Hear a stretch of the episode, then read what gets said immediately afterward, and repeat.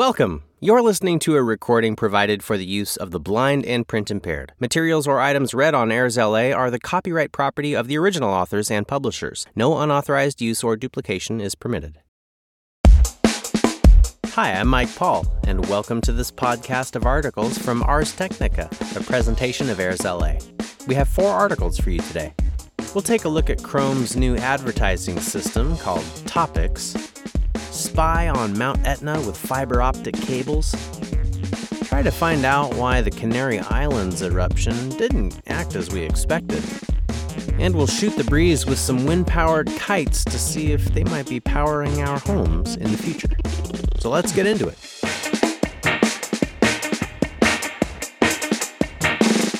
Our first article is by Ron Amadeo, published on March 31st, 2022. Chrome's Topics advertising system is here, whether you want it or not. Google is on a quest to kill the third party web cookie, which is often used by advertisers to track users for targeted ads. Unlike other browser companies like Apple and Mozilla, which block third party cookies outright, Google is one of the world's largest advertising companies. It doesn't want to kill the third party cookie without first protecting its primary revenue source. Google seems to view user tracking as a mandatory part of internet usage, and instead of third party cookies, it wants to build a user tracking system directly into its Chrome browser. Google's eye roll inducing name for this advertising system is the Privacy Sandbox. And on Thursday, the company released its latest tracking solution in Chrome's nightly Canary builds. The latest Chromium blog post laid out the current timeline. Starting today, quote, developers can begin testing globally the topics, Fledge, and attribution reporting APIs in the Canary version of Chrome. We'll progress to a limited number of Chrome beta users as soon as possible. Once things are working smoothly in beta, we'll make API testing available in the stable version of Chrome to expand testing to more Chrome users. Unquote. Topics will have Chrome locally track your browsing history and build a list of interests, which Chrome will then share with advertisers when they ask for ad targeting. If you want a breakdown of the API name checked in Google's statement, the Fledge API, that's Fledge F L E D G E, is responsible for both running an ad action directly on your device and picking an advertiser and then targeting users based on behavior, like leaving an item in a shopping cart. The Attribution Reporting API is responsible for measuring ad clicks, impressions, and tracking purchase conversions. Besides getting the first build of the system up and running for advertisers, Thursday's release also gives us a look at what the user controls will look like. There is now a Chrome Settings Privacy Sandbox page where you can enable or disable the trial. The browser based ad personalization page lets you see what topics Chrome believes you're interested in, and you can remove any you don't like. Again, this is only on the experimental Chrome Canary browser, which no one uses as a daily driver, so it will be a while before most people see these controls. Google has the first prototypes out there and said, we strongly encourage developers to share feedback publicly and with Chrome, and will closely monitor progress along the way. We also welcome the role industry associations can play in this process, from facilitating collaborative industry tests to aggregating feedback themes. Google's first swing at a Chrome user tracking system was called FLoC, F L O C. But after many privacy advocates spoke out against that idea, Google dropped it and pivoted to the current Topics solution. There isn't a huge difference between the two systems, other than it seems less likely that someone would be able to individually target a user with the Topics API. It's hard not to find both proposals extremely gross. Google argues that it is mandatory that it builds a user tracking and advertising system into Chrome, and the company says it won't block third party cookies until it accomplishes that. Google built its empire on the back of its advertising and user tracking systems and receives 82% of its total revenue from ads. A lot of Google products are developed, launched, and shut down with absolutely no bearing on Google's bottom line. But this is the foundation of the Google empire that we're talking about. It seems existentially important that Google forces a favorable outcome no matter what the rest of the internet says.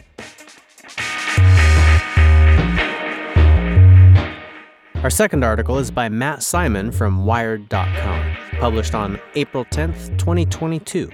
Scientists spy on Mount Etna with fiber optic cables.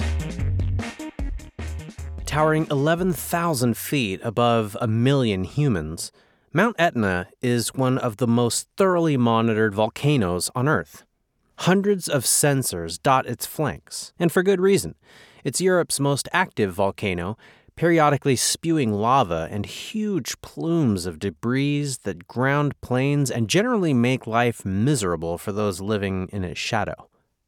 But now, scientists have been spying on Etna with an unlikely new surveillance device fiber optic cables, like the ones that bring you the internet.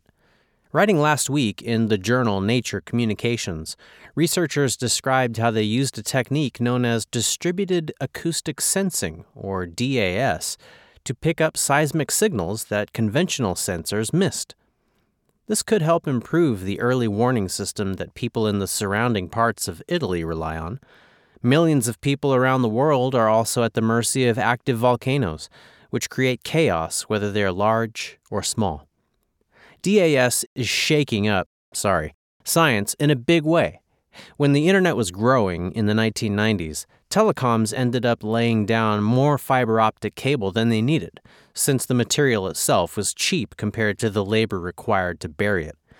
That extra cable remains unused or dark, and scientists can rent it out to run DAS experiments. Engineers use it to monitor land deformation, Geophysicists use it to study earthquakes, and biologists are even using underwater cables to pick up vibrations of whale calls. Fiber optics work by transporting signals from point A to point B as pulses of light. But if the cable is disturbed by, say, an earthquake, a tiny amount of that light gets bounced back to the source. To measure this, scientists use an interrogator, which fires a laser through the fibers and analyzes what comes back. Because researchers know the speed of light, they can determine disturbances at various lengths along the cable. Something happening 60 feet away will bounce back light that takes slightly longer to get to the interrogator than something happening at 50 feet. These measurements are sensitive. For example, in the spring of 2020, during the early days of COVID 19 lockdowns, scientists at Pennsylvania State University used their campus's buried dark fiber optics to observe as pedestrian and vehicle movement waned and picked up again. They could even tell the source of the above ground disturbance by the frequency of its vibration. A human footstep is between 1 and 5 hertz, whereas car traffic is 40 to 50 hertz. This new research centers on the same idea only these scientists did it on an active volcano. Because telecoms never bothered to lay fiber optics on Mount Etna, the researchers dug a three quarter mile long ditch less than a foot deep and buried their own, not far from the volcano's rim. In the image above, you can see how the fiber optic cable was situated, its two branches outlined in white and black. The red and yellow lines are faults. The dots running along the cables are spots where the scientists had conventional sensors, like seismometers, which use pendulums to detect movement, and geophones, which convert ground movement into electrical signals. Because these sensors and the cable were co located at those spots, at C666 and C667, and so on, the researchers could compare how the different techniques were monitoring activity. The image above shows what a volcanic explosion, not a full on eruption, in September 2018 looked like to the DAS network. The sensing stations are noted at the top of the graphic. The red and blue represent the deformation, or strain rate, at which the cable elongates and contracts at a given time for every six feet along the length of the cable. Quoting, so if the cable itself is, let's say, extended or compressed, then we see that in the signals, says Charlotte Krawczyk, a geoscientist at German Research Center for Geosciences and Technical University Berlin, co author of the paper describing the work. With all other seismic equipment, she says, we don't do that. We measure the acceleration of the surface, or things like that. Notice the darker vertical red and blue band at C671, which is an increase in the signal's amplitude. If you look back at the map, you'll see that 671 is sitting right on a fault. This is probably an area where the density and the velocity of the ground is different, says geoscientist Philippe Jousset of the German Research Center for Geosciences, lead author of the paper. That changes how the energy ripples through the Earth and subsequently how the DAS reads the event. The cable detected other volcanic happenings as well, which the conventional sensors either missed or barely recognized. It caught degassing events, in which the volcano releases a plume of water vapor and other gases like carbon dioxide. People on Etna at the time actually recorded video of this, ground truthing at its finest. DAS also recorded single tremor pulses, which were distinct from degassing due to the lower frequency of their signal. Think about how cars and pedestrians were distinct in the Penn State study. The researchers reckon these pulses could be the movement of gas or liquid at depth, which in turn drives degassing events. All of this is clearly sketched out in the fiber data, whereas conventional sensors fell short. One of the main benefits of DAS that often tends to be overlooked is that DAS can pick up things in a lot of frequencies, says geophysicist Ariel Lellouch, who uses the technology at Tel Aviv University but wasn't involved in this study. An infrasound sensor, by contrast, only picks up low frequency sounds. Plus, DAS is easier to maintain. The fiber just lays there compared to traditional sensors that need telemetry and sometimes they need batteries and you need to replace them, Lellouch says.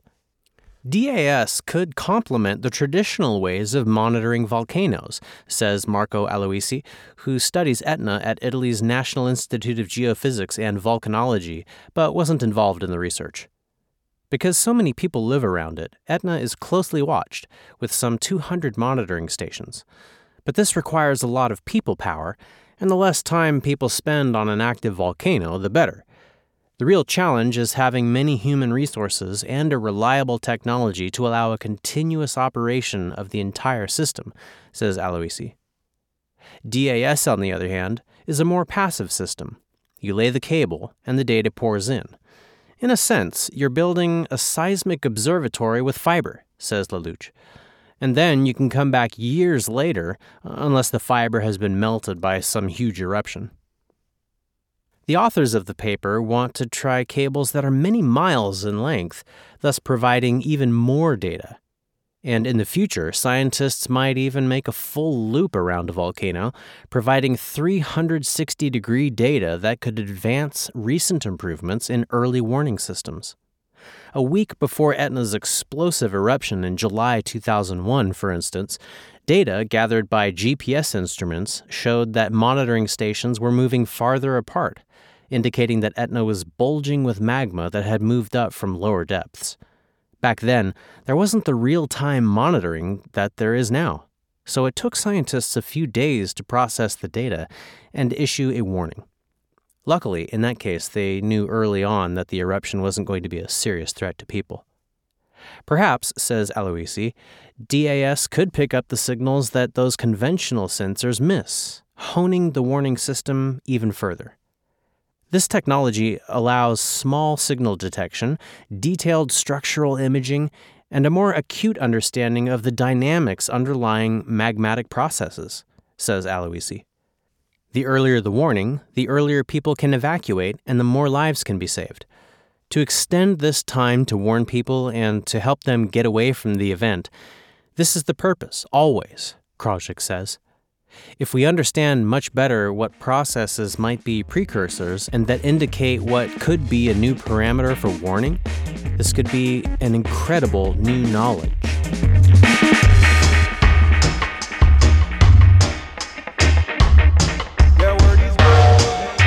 Our third article is by K.E.D. Coan, published on April 5th, 2022. Canary Islands eruption didn't act as we expected. We can now ask why. Last fall's Cumbre Vieja volcanic eruption in the Canary Islands was surprising for several reasons. Most predominantly, the eruption did not cause tsunamis to spread across the Atlantic Ocean, as some experts had predicted. But for volcanologists, the eruption displayed several other unexpected features that may help experts better forecast which volcanoes are most at risk of calamitous eruptions allowing for better long term planning for La Palma and similar volcanic regions. Researchers are still in the early stages of analyzing the wealth of data they collected during the nearly three month long eruption, 85 days and 8 hours to be precise. But as highlighted in a recent Perspective article, the eruption may answer a number of ongoing questions while raising several new ones, particularly about its surprise finale. The 2021 Cumbre Vieja eruption lasted longer and produced more lava, over 200 million cubic meters, than any other in La Palma's recorded history. This long duration, combined with the relatively convenient location of the Canary Islands, provided a rare opportunity for researchers around the world to study the volcano's progress in detail. The observations included geophysical and geochemical measurements before, during, and after the eruption, as well as insights into the magma flow below ground and the lava paths above. According to Pablo J. Gonzalez, a geodynamics researcher at the Estación Volcanológica de Canarias and author of the Perspective article, this data could transform risk assessment and planning for the islands and other volcanic areas. Quoting, there are multiple ways in which this eruption and the data collected will contribute to a better assessment of future volcanic hazards in the Canary Islands, Gonzalez told Ars. This includes refining the prediction of the lava flow pathways and how those lava flows interact with infrastructure or objects, for example, banana plantations and their plastic covers, and improving land planning permissions and the placement of critical infrastructure, roads, factories, harbors, etc. Toxic gases from the combustion of buildings and materials caused significant additional hazards. Another key piece of new safety information came from measuring which gases were emitted and in what quantities as the lava moved across the landscape and met the sea. The behavior of the eruption was also unexpected in several ways. Cumbre Vieja's island location and steep slopes fit the profile of catastrophic tsunami causing eruptions, such as the one at Anak Krakatau. Several researchers had forecasted potential tsunamis from a Cumbre Vieja eruption, both near and far from the island, but that didn't come to pass. Why not? In short, researchers don't yet know. Cumbre Vieja had several of the characteristic signatures of other volcanoes like Anak Krakatau and Mount St. Helens, both of which experienced catastrophic flank collapses in which the side of the volcano gave way and led to extensive landslides. The slopes at Cumbre Vieja had been rapidly growing over the last 150,000 to 125,000 years and had begun to show signs of instability, fractures, fissures, and faults over the last 7,000 years. But there were no collapses during the latest eruption. Instead, in the final weeks of the eruption, fractures and a new fissure system split open the side of the volcano.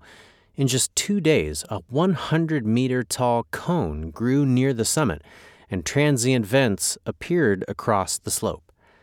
The appearance of large cracks perpendicular to the volcano slopes on its western flank was very unusual. However, it's still not clear what they mean writes Gonzalez. We will have to research them in the coming years to fully understand why they form and whether they are a way for the volcano to release magma pressure or something else.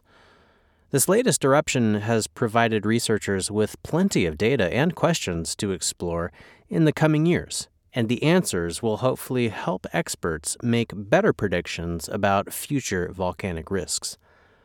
The low recurrence eruption rate in the Canary Islands volcanoes made it very difficult to know the full extent of the volcanic activity and its effects on the population, wrote Gonzalez. Documenting and investigating those effects on a real eruption is what makes it possible to make progress and be better prepared for future events. Each eruption makes it possible to better understand them.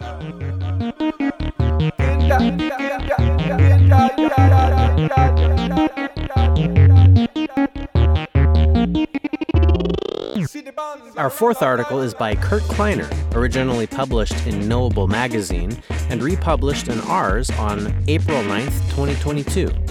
Could high flying kites power your home? Any kid who's ever flown a kite has learned a lesson. Once you can get the kite off the ground and high into the air, you're more likely to find a steady breeze to keep it aloft. A fledgling wind power industry is taking that lesson to heart. Flying massive kites 200 meters or more above the ground, companies are using the wind they find there to generate electricity. At least 10 firms in Europe and the United States are developing variations of this kind of kite power.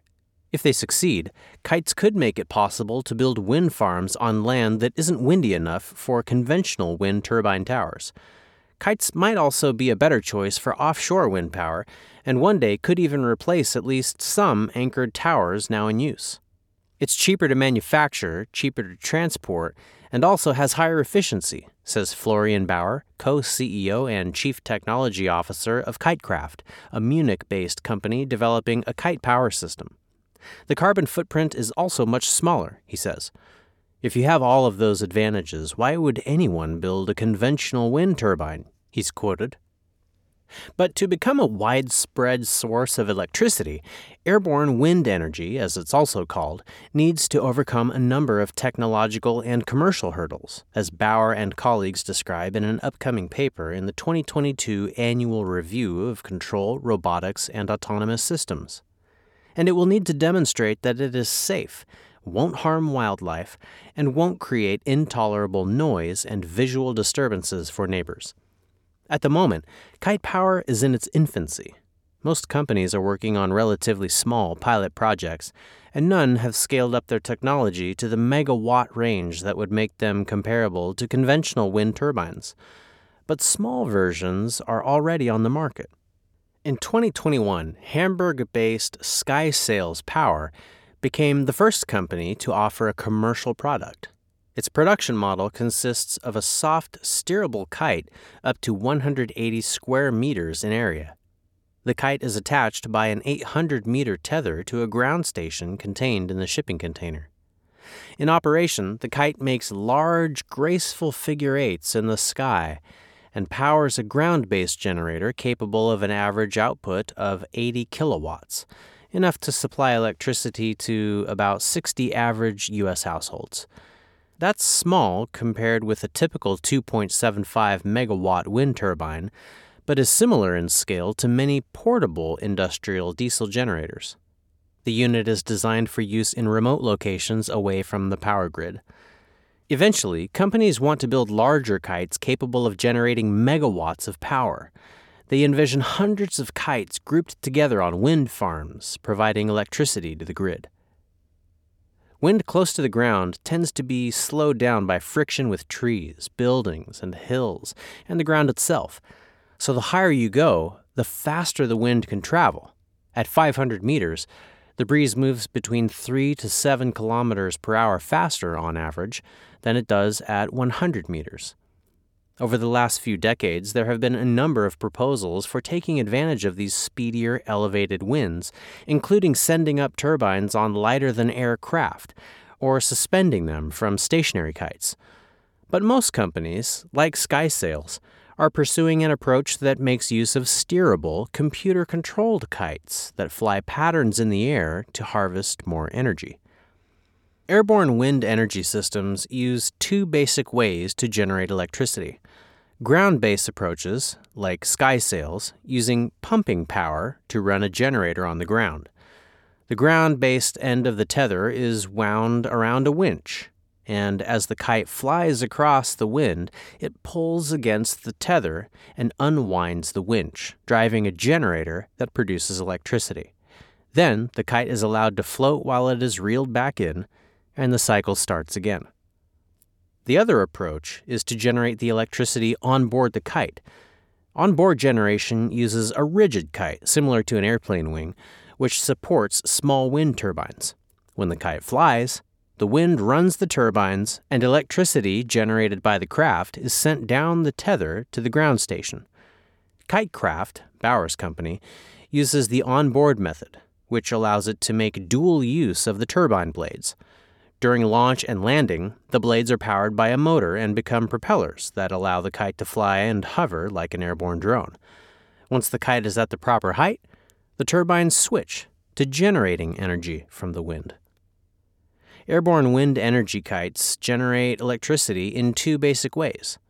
Pumping power uses the kite's pulling motion to spin a rotating drum on the ground, which powers a generator, producing electricity, yellow. When it reaches the end of the tether, the kite is retracted and starts again, using up a small amount of electricity, red. Onboard power is generated by turbines mounted on the kite itself Onboard generation requires a rigid kite design. Kites offer a potential advantage over today's wind towers in terms of material used. Wind turbine towers require concrete foundations and steel structures just to keep the turbines at the right height. In kite based systems, the structures are replaced by a relatively small ground station and a lightweight tether.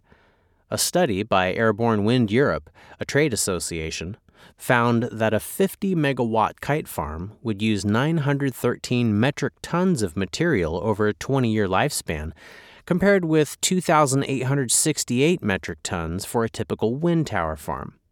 Using less material could make kite based systems both greener and cheaper to build. Kites may also prove useful for deep water offshore wind generation. Today, when the water is too deep to build a foundation, Wind turbines instead float on massive, barge like structures that must be able to bear the turbine's weight to keep them stable. Because kites are less massive, they could use lighter and cheaper barges. But these advantages come at the cost of complexity. For kites to make sense economically, they need to operate for long periods and with little or no human supervision. That prevents a tough computerized control problem, says Chris Vermillion, director of the Control and Optimization for Renewables and Energy Efficiency Lab at North Carolina State University, and an advisor to Windlift, a kite power technology company. The kites aren't simply floating passively in the air. Instead, they use the aerodynamics of the kite to fly crosswind patterns, a bit like a boat tacking back and forth across the wind. Flying perpendicular to the direction of the wind, their wings generate lift and pull even harder against the tether. This extra lift translates into extra speed, which can either pull the tether with more force for ground based generation or be turned into greater airspeed to drive onboard turbines faster. Either way, the power available increases by at least an order of magnitude compared to flying without the crosswind motion. Flying crosswind boosts speed and thus the potential energy a kite can harvest from the wind. Shown here are experimental results for Kitemill's KM1 prototype that show this boost. The blue lines show the kite's low air speeds during takeoff and landing. The yellow lines show the much higher air speeds the kite reaches while flying at higher altitudes in crosswind loops. But such tricky maneuvers require constant adjustment and control of the kites, either by a pilot or a computer. Rigid kites are controlled by adjusting steering components such as flaps and rudders in the same way that airplanes are flown. Soft kites are controlled by adjusting the length of steering lines, similar to the way a parachute is guided. The most advanced kite systems today are capable of flying under computer control for hours or days at a time using either onboard or on ground computers to make constant corrections in the steering. They tend to work very well while the wind remains steady, Vermillion says. But to go mainstream, the kites will have to be able to deal dependably with sudden and unpredictable changes, such as strong wind gusts.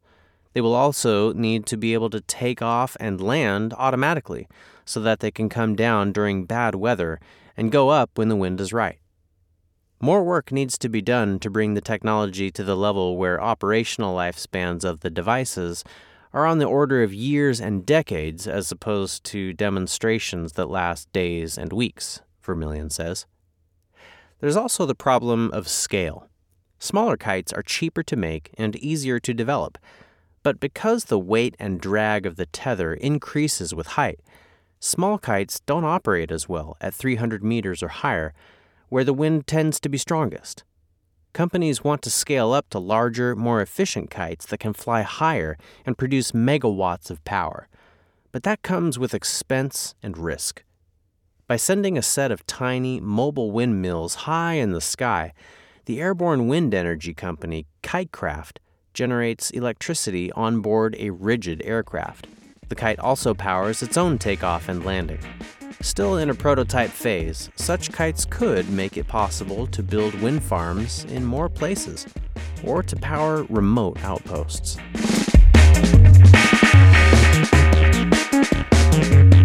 Well, that brings us to the end of today's articles. To learn more about Airs LA and the types of programs we offer, follow us at facebook.com slash AIRSLA. If you like what's there, please hit the like button. Music provided by Hot Fire. I'm Mike Paul, and I'll be back soon with more informative stories from Ars Technica. Thanks for listening.